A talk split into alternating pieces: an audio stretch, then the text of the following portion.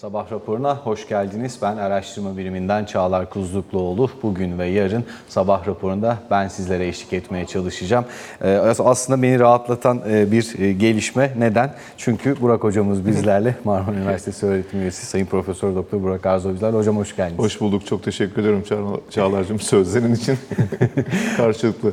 Vallahi ben sabaha kadar sorarım size, ertesi sabaha kadar, ama tabii bizim son geçtiğimiz hafta üzerinde durduğumuz konu faiz kararıydı. Hafta sonunda aslında gelişmeler var ama onları konuşacağız. İlk etapta Türkiye Cumhuriyet Merkez Bankası'nın uzun süre sonra ilk kez bu kadar beklenilen, detayları merak edilen toplantısını geride bıraktık. Bir karar da alındı. Kısa da bir metin vardı karşımızda. Sizlerin değerlendirmeleri nasıl? Ee, şimdi bu tabii faiz kararı öncesinde çok uzun zaman sonra böyle bir e, duruma geldiğimiz için aslında aralık çok genişti. Yani yüzde on dörtten başlıyordu. yüzde otuzlara kadar, hatta daha üzeri yüzde kırklara kadar neredeyse giden bir beklenti vardı. Tabii e, burada e, işin ekonomik gerçekliğinin yanında bir de hani hükümetin neler yapabileceği ya da e, eğer böyle bir karar alınırsa, sert yönlü yukarı bir artış olursa neleri etki edebileceği konularına baktığımızda aslında beklentinin genel itibariyle yüzde yirmiler civarında bir faiz, yani faizin geleceği seviyenin yüzde yirmiler seviyesinde olması bekleniyordu. E, ben açıkçası yüzde on sekiz ve altı olabilir diye düşünüyordum kendi adıma. Bunun birkaç tane gerekçesi var. Bir tanesi e, tabii hiç hafızalardan çıkmayan Naci Ağbal dönemindeki faiz arttırımı. Orada yüzde on dokuza gelmiştik ve tekrardan yüzde on dokuzlar üzeri gelinseydi işte yaklaşık sekiz yüz elli gün sonra tekrardan başladığımız noktaya, aynı noktaya ve hatta üzerine gelmiş olabilecektik ki bu istenmeyebilirdi. Siyaseten de istenmeyebilirdi. Hani işin ekonomik tarafını bir kenara bıraktım. Diğer taraftan e, ekonomik anlamda baktığımızda e, evet, yani yüzde on beşe gelinmiş olması beklentilerin epey altında olduğu, piyasa beklentilerinin altında olduğu, ama e, birkaç tane burada açmaz var. Bunlardan bir tanesi işte bankaların elinde bulundurdukları menkul kıymetler, ki buna ilişkin düzenlemeler gelmeye başladı. E, bu bence önemli bir e, sıkıntı. Diğer taraftan e, kurdaki sert geliş, eğer çok yüksek bir faiz artışı yapılsaydı kimsenin işine gelmeyebilirdi. E, bu anlamda ihracatçılar hemen hemen şu kur seviyelerinden memnunlar gibi uzun zaman sonra. E, turizm sezonundayız. Turizmciler de bu kur seviyelerinden oldukça memnun. Dolayısıyla kurdaki aşağı geliş e, pek çok kimsenin işine yaramayacaktı. E, bu da bir önemli e, kararda etken olmuştur. Bir diğeri de tabii kur korumalı mevduat. Yani e, burada sert bir şekilde çıkışı teşvik edebilecek olan bir faiz artışı, e, bunun karşılığında ödenecek olan, Türkiye'nin de işte rezervleri ortada, e, ödenecek olan tutarlar konusunda ciddi bir sıkıntı yaratabilirdi. Bunların hepsini alt alta koyduğumuzda bence en önemlilerinden bir tanesi bankaların elinde bulundurdukları e, menkul kıymetler. E, böyle bir karar alınmış gibi duruyor. Bunun arkası gelebileceğini tahmin ediyoruz. Metinden algıladığımız bu, ama bunun seri bir şekilde yapılmayabileceğini de gene metinden algılamış durumdayız. Dolayısıyla metin dediğin gibi kısa. Benim açımdan metin içerisinde gene Merkez Bankası'nın görev tanımlaması dışındaki tanımlamalara vurgu yapılması sevimsiz olarak geldi. İşte cari açığı dengeleyecek bir süreç izlenecek falan gibi çeşitli söylemler var. Geçmiş dönemde de en çok eleştirdiğimiz konulardan bir tanesi Merkez Bankası'nın kendi kendine görev tanımı çıkarmasıydı. Oysa Merkez Bankası'nın görevi belli. Fiyat istikrarını temin etmek. Bunun yanında finansal istikrar konusunda da tabii ki çaba gösterebilir, ama esas kanunla yazılmış olan unsur bu. Dolayısıyla genel beklentiye çok uymasa da bir U dönüşü diyemeyeceğimiz, ben de bunu Ekonomim Gazetesi'nde öyle ifade etmeye çalıştım.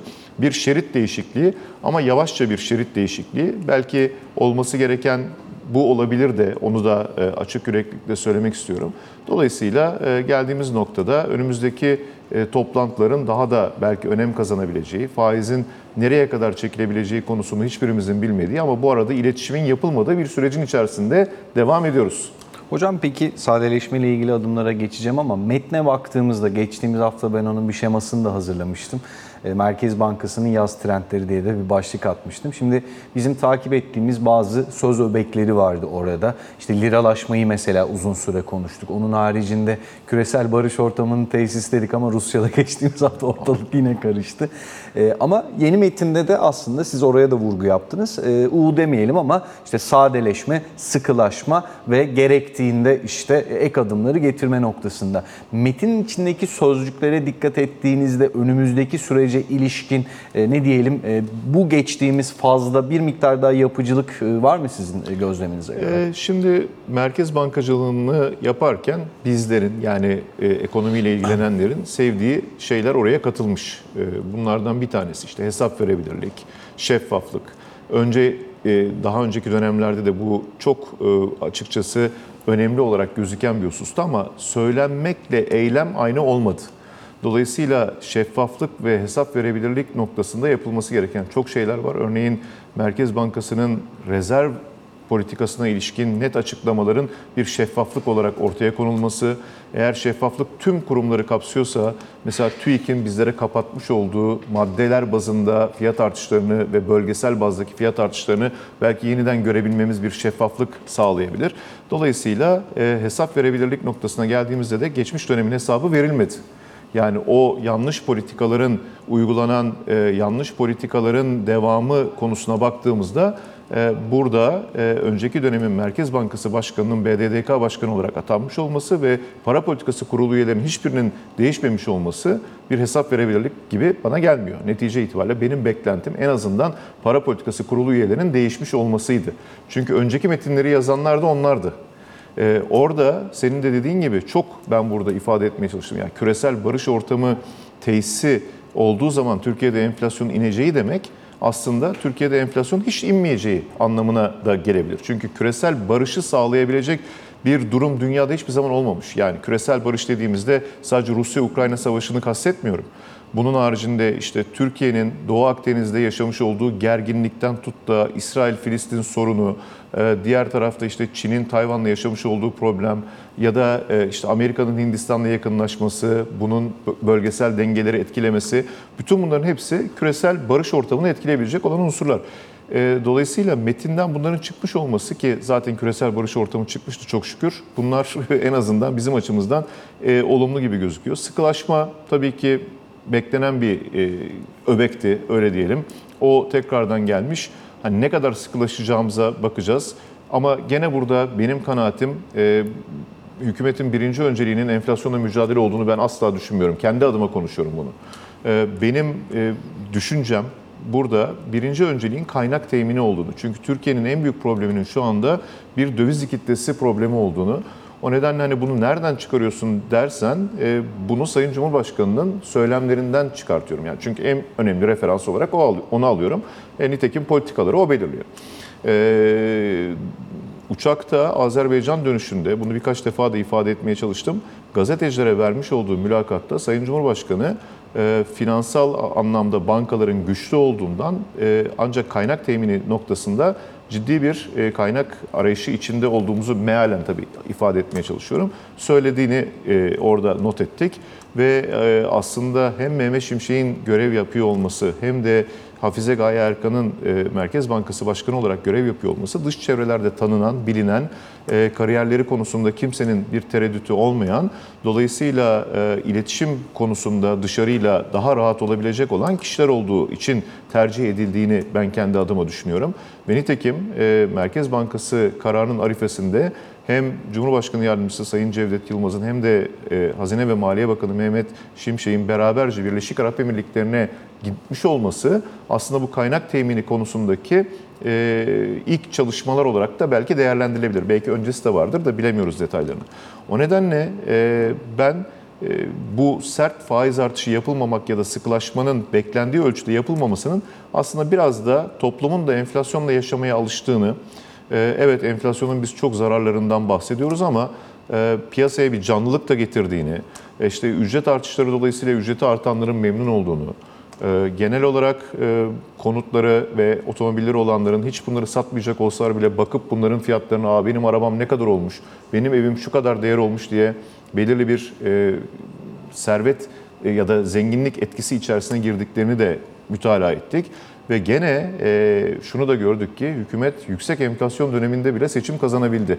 Dolayısıyla enflasyonu çok da dert ettiklerini ya da keskin bir sert enflasyon inişi konusunda e, bu kadar da yakında seçimler varken e, böyle bir karar alma mekanizması içerisinde olabileceklerini düşünmüyorum. Birinci öncelik e, kaynak temini. O nedenle de metnin içerisinde E, gerçi enflasyon kelimesi on kere geçiyor. Ben de saydım, senin gibi öyle bir şeyim vardır. Sayarım böyle tek tek. E, ve buna baktığım zaman e, enflasyonun vurgusu olduğunu görüyorum. Ama genel olarak, e, uygulama olarak böyle olmayabileceğini düşünüyorum kendi adıma.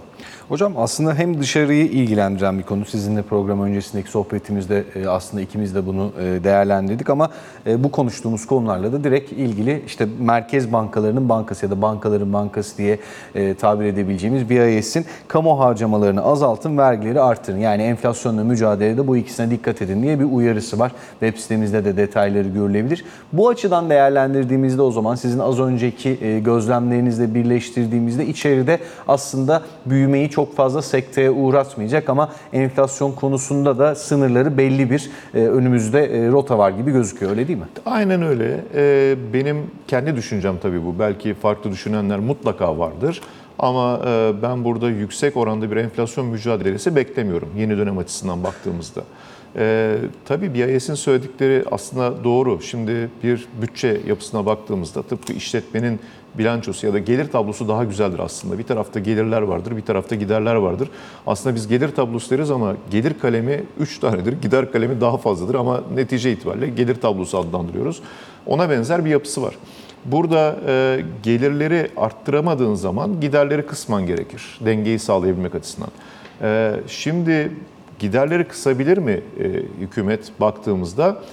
Nasıl büyüyor Türkiye ekonomisi? İhracat ağırlıklı büyüyor. İşte ihracat ağırlıklı büyüyen bir Türkiye ekonomisinden bu sene ihracat performansının çok kuvvetli olmama ihtimali de var. Bu dış talebe bağlı olan bir hususlar.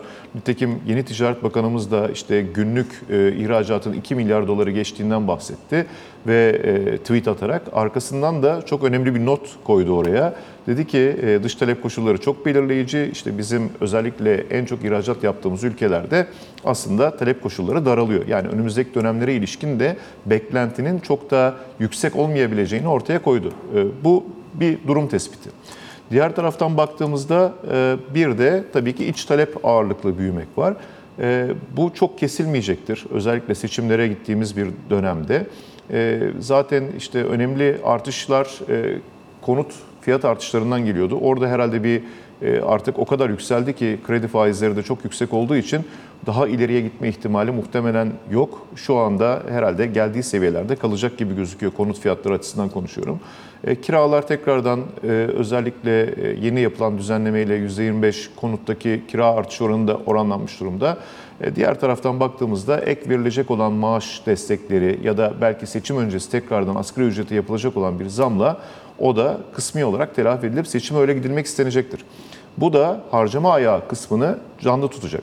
Bir diğer taraftan da gene büyüme Türkiye'nin en önemli e, beklentileri olduğu için, yani biz e, hep geçmişten bu yana bence enflasyon konusu falan bunlar da önemli ama hatamız şu olduğunu düşünüyorum.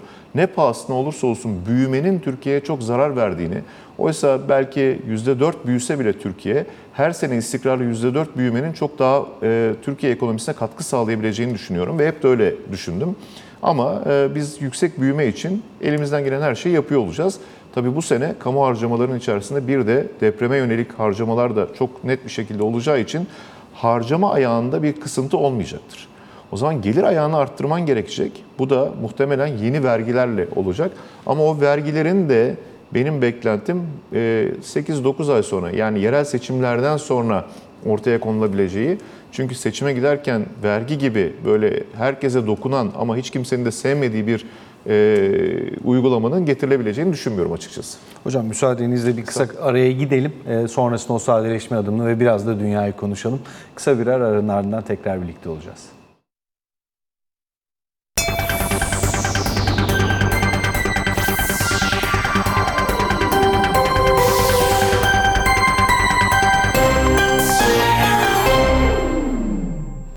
Sabah raporunda kıymetli hocamız Profesör Doktor Burak Arzobizler ile sohbetimize devam ediyoruz. Hocam sadeleşmenin ilk adımı diye genel bir çatı koyabiliriz ama hem bu özellikle menkul kıymet tesisiyle ilgili hem de mevduat oranı hedefiyle ilgili bir düzenleme geldi. Aslında biraz faiz kararına da benziyor ama bununla ilgili değerlendirmeniz nasıl? Ee, orada getirilen kararda zaten e, özellikle şu kararı, hani yanlış bir şey söylemeyeyim diye bakayım da e, T L ağırlığı e, bilançolardaki yüzde altmıştan yüzde elli yediye indirildi. zaten şu anda kurun gelmiş olduğu seviyeyle aşağı yukarı oralarda bir yerde, yani mevcuda bir uyum sağlandı. Dolayısıyla orada çok büyük bir beklenti söz konusu değil. Ama diğer taraftan özellikle işte menkul kıymet teyit oranının yüzde ondan yüzde beşe indirilmiş olması olumlu bir adım. Yani sonuçta beklediğimiz adımlardı. Bir anda herhalde burada da sert adımlar öngörülmemiş. Diğer faiz kararlarıyla uyumlu gidecek gibi algıladım ben. Öyle gibi gözüküyor. Dolayısıyla aslında beklenti anlamında eğer yüksek bir faiz artışı olsaydı belki buradaki özellikle normalleşme adımları da daha sert gelebilirdi. Ama o kadar çok düzenleme var ki Çağlar, sen çok yakından takip ediyorsun. Yani iki yüz elliden fazla düzenleme var. Bunların her birini tek tek kaldırmaya çalışmak da ayrı bir sıkıntı. İşte her gün yeni bir düzenleme göreceğiz bundan sonra muhtemelen bu normalleşme adımlarıyla. Bir taraftan kuru da tutabilmek bence önemli. Çünkü bir anda normalleştiğin anda kurun nereye gidebileceğini hesap edemeyebiliriz. Çok farklı noktalara çıkabilir. Dolayısıyla yavaş yavaş bebek adımlarıyla bir normalleşmeye doğru gidilecek. Tabii benim burada en önemli beklentim bu K K M ile ilişkin alınacak karar ne olacak? Yani buna ilişkin hiçbir şey duyamıyoruz. Bir de tabii belki iletişimi biraz kuvvetlendirmek lazım. Yani böyle e, Merkez Bankası Başkanı'nın ayaküstü işte merhaba arkadaşlar nasılsınız, hadi hoşça kalın görüşürüz ya da e, kapalı kapılar arkasında görüştükten sonra gene öğrenebildiğimiz kadarıyla bunun tabii doğru ya da yanlış olduğunu bilmiyorum ama bana görüşlerinizi yazılı olarak iletin falan gibi çeşitli söylemler olduğunu duydum Twitter'da, internette. Yanlış da olabilir. Bu arada teyit edilmiş bir bilgi değil çünkü Merkez Bankası'ndan gelen bir açıklama da yok. Bu iletişim konusunu biraz kuvvetli yapmak gerekiyor. Hele özellikle bu dönemde. Ee, bilmiyorum neden böyle bir şeyi tercih ediyorlar ama e, bu çok e, farklı noktalara da taşıyabilir. Yani çok e, herkes kafasından estiği şekliyle konuşursa ve e, bütün bunların hepsi de gerçekliği olmayan bir sonuca doğru bizi taşırsa o zaman bunun finansal piyasalar açısından vereceği zararlar büyük olabilir. Özellikle kur bence burada önemli bir nokta. Yavaş yavaş adımların hangi adımlar olacağı konusunun doğru iletişim yöntemleriyle bence ve en önemli şey tek bir ağızdan yürüyerek yapılması memleketin hayrına olur diye düşünüyorum. Aslında hocam sizin söylediklerinize paralel, bu yaptığım yorum değil bu arada, yanlış anlaşılmasın. Ben faiz kararının ardından şahsen şunu düşündüm. Siz de söylediniz biraz önce, yüzde on beş ila kırk arasında kurumların beklentileri vardı. İşte konu gündemdeydi. Ama karara kadar bununla ilgili herhangi bir somut aslında bir şey yoktu önümüzde. Acaba hani belki de karar bu kadar üzerine konuşulacak bir karar değildi ama öncesindeki o ne diyelim sessizlik mi diyelim artık neyse insanları belki de bu kadar bu kararın üzerine düşünmeye itti gibi hissettim açıkçası şahsen. Aynı şeyi hissettim. Yani benim beklentim nedir? Mesela şimdi Merkez Bankası Başkanımız sonuç olarak Amerika'dan geldi ve Amerika'da bir banka yöneticiliği yaptı. Oradaki otoritenin nasıl olduğunu, nasıl çalıştığını bizden çok daha iyi gördü, yaşadı, tecrübe etti. Her Fed yetkilisi her gün her saat konuşuyor. Tabii. Diye. Yani Fed'in e, o iletişim politikasının ekonomiyi nasıl doğru yönetmek konusunda yardımcı olduğunu hepimiz burada gördük. İşte Bernanke'nin kendi sözü de var. Bunu Selva Hoca sürekli olarak söyler zaten. Yani e, ekonominin yüzde doksanı doğru iletişim. Bu iletişimi kurduğun zaman ve bunu doğru yaptığın zaman doğru iletişimden kasıt da doğruları söylemektir. Yani neyse odur. Onu farklı boyuta taşıdığın zaman o iletişim olmuyor. O e, kendi inandığına başkalarını inandırmak oluyor. Dolayısıyla e, doğru iletişimi kurduğun zaman ben e, aynı şeyi düşündüm seninle. Dalgalanma yüzde on beş ila yüzde kırk arasındaki o artık faiz toto diyebileceğimiz herkesin kendi düşüncesine göre ortaya attığı faiz oranları falan ortalarda gezmeyebilirdi. Bu ileriki günlerde kur üzerinden de spekülasyona sebebiyet verecektir. Onun için şimdiden konuşulması gerektiğini söylüyorum. Çünkü çıkacaktır birileri. Diyecektir ki kur şu olacak, kur şuraya gidecek, dolar T L'yi şurada görüyorum. Geçmişte bunları çok yaşadık. O nedenle bunları dinleyen ve bu süreç içerisinde kendince doğru kabul ettiği, kendince kanaat önderi olarak gördüğü kişilerin sözlerini esas alıp da farklı yatırımlar yapanların çok zarara uğrayabilecekleri dönemler olacaktır. E, finansal istikrar diyorsak o zaman Merkez Bankası bu finansal istikrarı doğru iletişimle sağlamak durumunda. E, ben konuşmanın kötü bir şey olduğunu düşünmüyorum. E, onun için tavsiye ederim. E, tıpkı Amerika'daki gibi burada da o iletişimi doğru kurarlarsa harika bir iş yaparlar. Ben de hocam Perşembe Cuma günü Robert Lucas'ı andım. Onun bin dokuz yüz seksen sekizde bir mezuniyet konuşmasında biz iktisatçılar hikaye anlatıcılarıyız diye girizgah yaptığı bir konuşması var, bir iki sayfalık. Dediğiniz gibi e, günümüzde de aslında merkez bankalarının tıpkı siyasette ya da sporda olduğu gibi etkin kullandığı bir enstrüman aslında var. Ya maçlarda bile var, görüyorsun yani İngiltere Premier Ligi seyrettiğimizde hakem iletişimle neredeyse kartsız bir şekilde e, olay çözüyor. Olay çözüyor. Yani sonuç olarak iletişim o kadar kuvvetli. Hani evet bizim kültürümüze belki bu kadar çok iletişim de çok fazla uymayabilir de denebilir. Yani bilemem artık, sonuçta herkesin kendi düşüncesi. Ama e, şu anda en çok iletişime ihtiyacımız olduğu dönemdeyiz. Yani hele özellikle Merkez Bankası Başkanı'nın e, sözünü ve e, neler geleceğe yönelik olarak, perspektif olarak önümüze koyduğunu ben kendi adıma duymayı çok isterim. Hocam peki iletişimden söz etmişken aslında sizinle başka bir sohbetimizde aşırılıklar çağından girip hem iktisatta hem işte güncel hayatımızda hem siyasette çok fazla belki bundan belirli bir zaman dilimi önce duyduğumuzda şaşıracağımız şeylere alıştığımızdan söz etmiştik. Şimdi önümdeki notlara bakıyorum. Geçen hafta siz de ben de takip ettik. Bir Çin-Almanya teması gördük. Ondan sonra Biden'ın kendi eşinin elini bırakıp Modi'nin elini bırakmadığı görüntülere rastladık. Bununla beraber Güney Kore'nin önemli ziyaretleri oldu. Vietnam'a ilişkin Japonya'dan gelen konular vardı ve tabii ki Rusya'nın özellikle Rostov'da işte Wagner'le ilgili gelişmeler vardı. Tüm bunları bir araya aldığımız zaman e, tabii ki biz ekonomi yönünü konuşacağız ama bu aşırılıklar ve belirsizlikler çağında e, sizin açıkçası e, iki bin yirmi üçün artık ortası itibariyle önümüzdeki sürece ilişkin kırılganlıklar ve risklere ilişkin görüşünüz nasıl? E, bu söylediklerini yani e, daha evvel e, hatırlarsanız Sarkozy yanılmıyorsam Sarkozy'di değil mi? O dönemde Kaddafi'nin gelip de kendi çadırıyla Elize Sarayı'nın önünde işte bir çadır falan kurması, evet, çok eleştirilmişti. İtalya'da, Fransa'ya da öyle Fransa'ya gitmişti. Da öyle gitmişti. Ve çok eleştirilmişti. Hatta seçim kaybetmesinin sebeplerinden biri olarak falan da görülmüştü. Bunu Fransızlardan biz çok alışığız. Yani o menfaat için çok rahat bir şekilde onlara imkan tanıyabiliyorlar. Adaptasyon kabiliyeti. Evet yani o, bu aynısını Macron'da da görebilmek çok mümkün. Ama hani Amerika falan daha böyle mesafeli, daha alttan politikasını ilerleten bir ülke olmasına rağmen işte o Modi'nin elini tutması bana da çok enteresan gelmişti ama çağ böyle bir çağ. Yani hem dışarıya görüntü vermek, samimiyiz, biz artık bak ne kadar yakınız görüntüsü vermek. Diğer taraftan da işte Çin'i belirli bir seviyede geriye doğru itme çalışmaları gibi gözüküyor.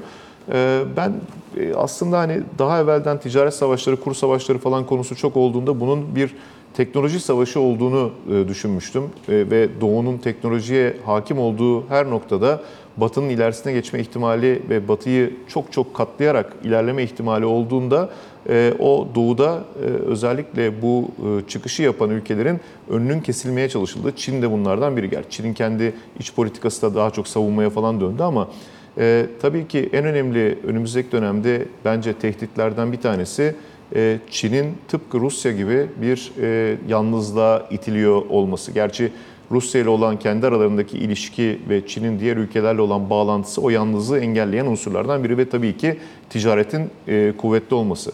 Ticareti kuvvetli yaptığın zaman ve diğer ülkeler sana bir noktada bağlı olduklarında öyle çok çabuk dışarıya atılamıyorsun ve ilişkiler bir şekliyle ileride dönebiliyor.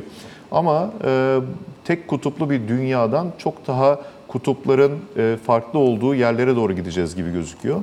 Bu fırsat da yaratabilir. Yani Türkiye açısından baktığımızda hani Türkiye'nin diğer başka ülkelerle ortaklığı, işte Türkiye'nin Rusya ile olan yakınlığı ama bir taraftan Ukrayna ile de aynı benzer ilişkileri devam ettiriyor olması, Türkiye'nin bölgesindeki diğer ülkelerle normalleşmesi, işte Azerbaycan-Ermenistan savaşı sonrasında Türkiye-Ermenistan arasında da bir normalleşmenin oluyor olması, bütün bunların hepsi bir taraftan ticarete de katkı yapıyor ve ticaret oldukça da o ilişkilerin daha rasyonel zemine oturabileceğini düşünüyorum. Onun için fırsatlar hep var. Bence önümüzdeki dönemde Çin konusundan ziyade Hindistan'ı biz çok konuşuyor olacağız. Hindistan çok büyük bir ülke. Aynı zamanda genç nüfusu tıpkı bize benzer şekilde olan bir ülke. Tıpkı Çin gibi dışarıda diasporası çok kuvvetli olan ve bu diasporanın büyük bir kısmı İngiltere'de olan bir ülke. O nedenle bunları doğru kullanan da bir ülke. Biz mesela, bizim de var yani Türk Türkiye'nin de Almanya'da Türk vatandaşlarımız yaşıyor ama hani Çin kadar ve Hindistan kadar etkin kullanamadığımız politikaya E, politika anlamında söylüyorum. Yani onlar politikaya da yön verebiliyorlar. İşte sonuçta e, İngiltere Başbakanı'na baktığın zaman köken itibariyle e, bu kökenlerden geliyor. Dolayısıyla e, önümüzdeki dönemde e, bir parça daha Hindistan'ı konuştuğumuz, Hindistan'ın daha üretim merkezi yapılmaya çalışıldığı, Türkiye'nin de bundan fırsatlardan fayda sağlayabileceği bir yapıyı ben kendi adıma görüyorum diye söyleyebilirim. Hocam siz Sarkozy'den bahsetmişken Berlusconi yeni hayata veda etti. Evet. Onun da öyle imza hem bizim ekonomi açısından konuştuğumuz hem de siyasetten hatırlatacağı ileride çok fazla konu var. Hazır buralara getirmişken konuyu geçtiğimiz hafta birkaç basın yayın organında özellikle dünyada işte iki bin sekiz krizi öncesinde yanılmıyorsam işte beş yüz kadar dolar milyarderi vardı. Şu anda iki bin beş yüz üç bin civarında işte ilk yüze, ilk bine girenlerden söz ediliyor ama yazılarda da şu eleştiriliyordu hocam. Ee, önceki milyarderler bir şekilde istihdam yaratıyordu. İşte e, ekonominin içerisinde toplumun tırnak içerisinde faydasına birçok şey yapıyorlar ama şimdikiler o kadar e, şeyle ilgilenmiyor. Sadece kendi servetlerine servet katıyor mealinde yazılar okuduk. Şimdi bu noktada e, B I S'in işte vergileri artırın konusuyla, enflasyonla mücadele konusuyla, işte bu yapay zeka fırtınası son dönemde hisse senetlerinde gördüğümüz hareketle birleştirdiğimiz zaman e, vergilendirme esaslarından toplumun istifade edebileceği bir ekonomik yapıda varlıklı kesimin e, bu işin içerisine dahline işin. Zaten size bu konuyu çok konuşuyoruz ama e, bu çağda e, bunun konumlanmasını nasıl kurgulamalı dünya ve Türkiye hatta? E, şimdi ki zenginler tabii geçmişe göre daha kolay para kazanıyorlar. Çünkü iş yapış modelleri farklılaştı ve teknoloji ağırlıklı bir üretim var. O nedenle istihdamın belki daha az olmasının sebeplerinden bir tanesinin de o olduğunu düşünüyorum. Çünkü geçmişte baktığın zaman fabrika düzeni, kas gücü ve bu tür fazla sayıda ve kolay yapılabilir işlerle istihdamı oldukça yüksek seviyeye çekebildiler. İşte meşhur Ford fabrikalarını biz yönetim derslerinde hep gördük, sizler de gördünüz, anlattık da. Dolayısıyla o e, üretim yapısından şimdi daha az insanla ama daha teknolojik bilgiyle donanmış, daha e, işte bugünkü gerçeklikteki e, bilgileri kullanabilen kişilerle bir yapı gittiğini görüyoruz. E, dolayısıyla bu önümüzdeki dönemlerde yapay zekanın etkisiyle bazı meslek gruplarının kaybolmasına bile sebebiyet verecek. Seninle daha evvel de konuşmuştuk. Bunlardan bir tanesi sanıyorum ki hukuk alanında hem avukatlık hem hakimlik mesleğinde ciddi bir e, azalma olacak yani bu mesleği seçenlerde. Çünkü burada özellikle vicdani karar gerektirmeyen ticaret mahkemeleri gibi e, kolaylıkla ya da e, fikri sınai haklar gibi kolaylıkla karar alınabilecek olan alanlarda, yani buradaki cezalandırmanın parasal olduğu alanlarda yapay zekanın e, bir hem iddia ve savunma yapabileceği, hem aynı zamanda işte bu kararın da gene bir yapay zekayla, bir de bunu blockchain ile birleştirirsen kolaylıkla çözülebileceği bir sürece giriyor olacağız. Bence bunu başarabilen ülkeler çok büyük fırsat yaratacaklar diye düşünüyorum. Türkiye'nin bu alanda çok ciddi potansiyeli var. Çünkü çok dava var Türkiye'de çözümsüz, çözülemeyen. Bunların hepsinin hem yapay zeka teknolojisinin kullanılması hem de blockchain ile bunların birleştirilmesiyle kolaylıkla Türkiye'nin önünü tıkayan önünü açabileceğini düşünüyorum. Diğer taraftan işte tıp mesleğinde özellikle teknolojik tıbbın çok kullanılması gibi unsurlar. Ama vergilendirmeye geldiğimiz zaman hükümetler de bu kolay para kazanan zengin kesimin topluma gerektiği ölçüde vermediğini, bunu görüyorlar ve o makalenin aslında özü bu.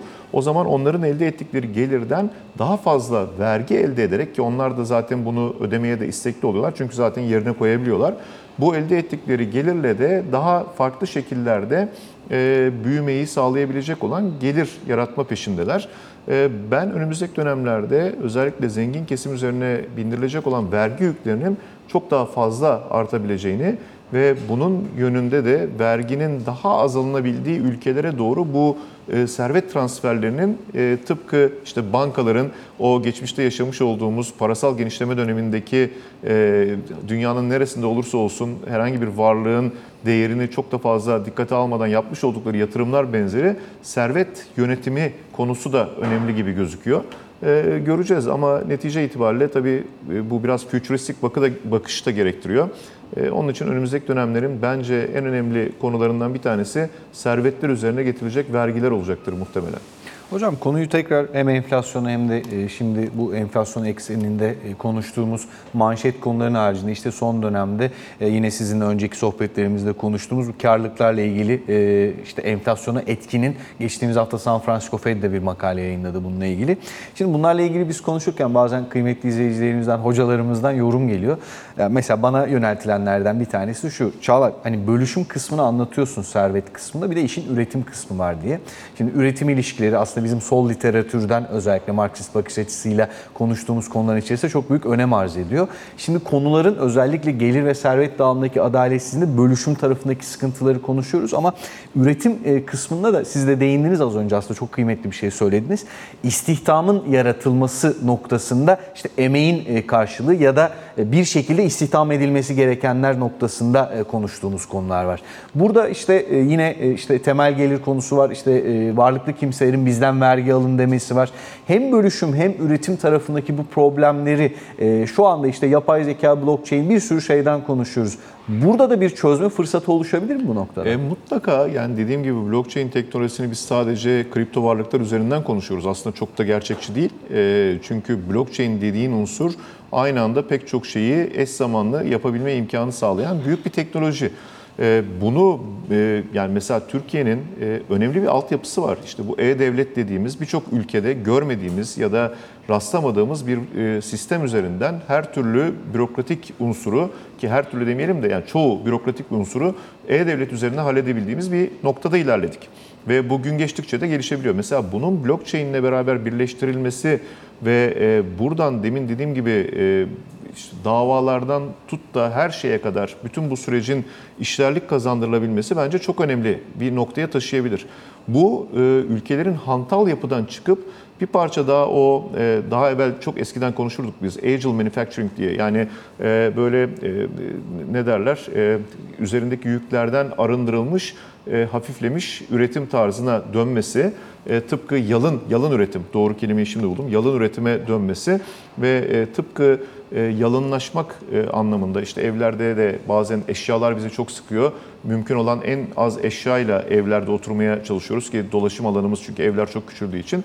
Benzer şekilde devletlerin de bu hantallıktan kurtulabilmesi için e, bütün bu yapıları kurması gerekiyor. Ben bunu kurabilen ülkelerin çok e, ciddi şekilde rekabet avantajı sağlayabileceğini düşünüyorum. Çünkü bunu ticaret boyutuna taşıdığın zaman, yani düşünsene, işletme kurmanın, işletme kapamanın çok kolay olduğu, rahatlıkla o teknolojiler üzerinden birçok işlemin aynı anda eş zamanlı yapılabildiği, hiçbir şekilde kağıt gerektirmeden ekran üzerinden yapılabilen, mesela bizim bugün Avrupa ile entegre olan gümrük anlaşmamız neticesinde Türkiye'nin kullanmış olduğu bir tek pencere uygulaması var ki bence müthiş bir uygulama. Çok az evrak kullanarak bir gümrük işlemini ekran üzerinden takip edebilme imkanına kavuşabiliyoruz. Tabii insan faktörü girdiğinde başka olumsuz sonuçlar da girebiliyor ama neticede bütün bunların hepsini daha geliştirmek rekabet anlamında çok kolaylık sağlayan unsurlar. Hatta ve hatta bunu daha ileriye götürdük. İşte Avrupa e-vizeye geçecek. Yani bundan sonra müracaat edeceğiz. Böyle aracı kurumlar falan olmayacak. E-vizeni alacaksın. Senin pasaportuna tanımlı. Gittiğin zaman pasaportu okuttuğun anda, ki şu anda kendi kapılarında bunu kurdular. Avrupa ülkeleri hiçbir güvenlik elemanı olmadan, polis ya da güvenlikle ilgili kişi, pasaportu okuttukları anda o kapıdan geçebiliyorlar rahatlıkla ve bunu e-vizeye kadar taşıyacaklar. Dolayısıyla bu hızlanmayı sağlıyor. Gelecek hızlı olan ülkelerin çok daha rekabette avantajlı olacağı konuma doğru gidecek diye düşünüyorum ve bütün bununla ilgili makaleleri de gerçekten çok severek ve keşke bizde de böyle yapabilsek ve bu düşünceye evrilebilsek düşüncesiyle okuduğum için hoşuma da gidiyor açıkçası söylediğim bu konular. Yani şöyle, benim eşim insan kaynakları yöneticisi, o söylediğiniz tabir şu an insan kaynakları yönetiminde de çok trend bir konu ve burada işte etkin insan kaynağını yönetme ya da işte yetenek geliştirme seçme ya da yetenek tespit etmede kullanılıyor. Son bir dakika ama yeni bir konu açamayacağım hocam. Bu noktada sadece son bir dakika içerisinde bayramda özellikle kurla ilgili bizim kapalı olduğumuz noktada bir sürprizle karşılaşma olasılığımız olur mu? Yoksa makul bir bant aralığında bayram sonunda pazartesi işe döner miyiz? Bence olmaz Çağlar. Bunun en önemli sebeplerinden bir tanesi Türkiye'de hala daha normalleşme adımları atıyoruz ama serbest kur rejimi yok şu anda. Yani dalgalı kur rejimi dediğimiz ama kontrollü dalgalı kur rejimi var. Hala kur kontrol altında. O nedenle bayram süresince de tıpkı biz nasıl burada nöbetçiysek orada kuru kontrol edecek nöbetçiler mutlaka duracaklardır ve ben bayram sonrasında da yaklaşık, yaklaşık aynı kur seviyeleriyle geri döneceğimizi düşünüyorum. Hocam çok kıymetli yine bir sohbet oldu. Ben, ben çok teşekkür ederim. Sağ olasın. Ben teşekkür ederim. Efendim sabah raporunun sonuna geldik. Birazdan yatırım bülteni sizlerle olacak. Zaten sonraki kuşaklarda yine birlikte oluyor olacağız. Hoşçakalın.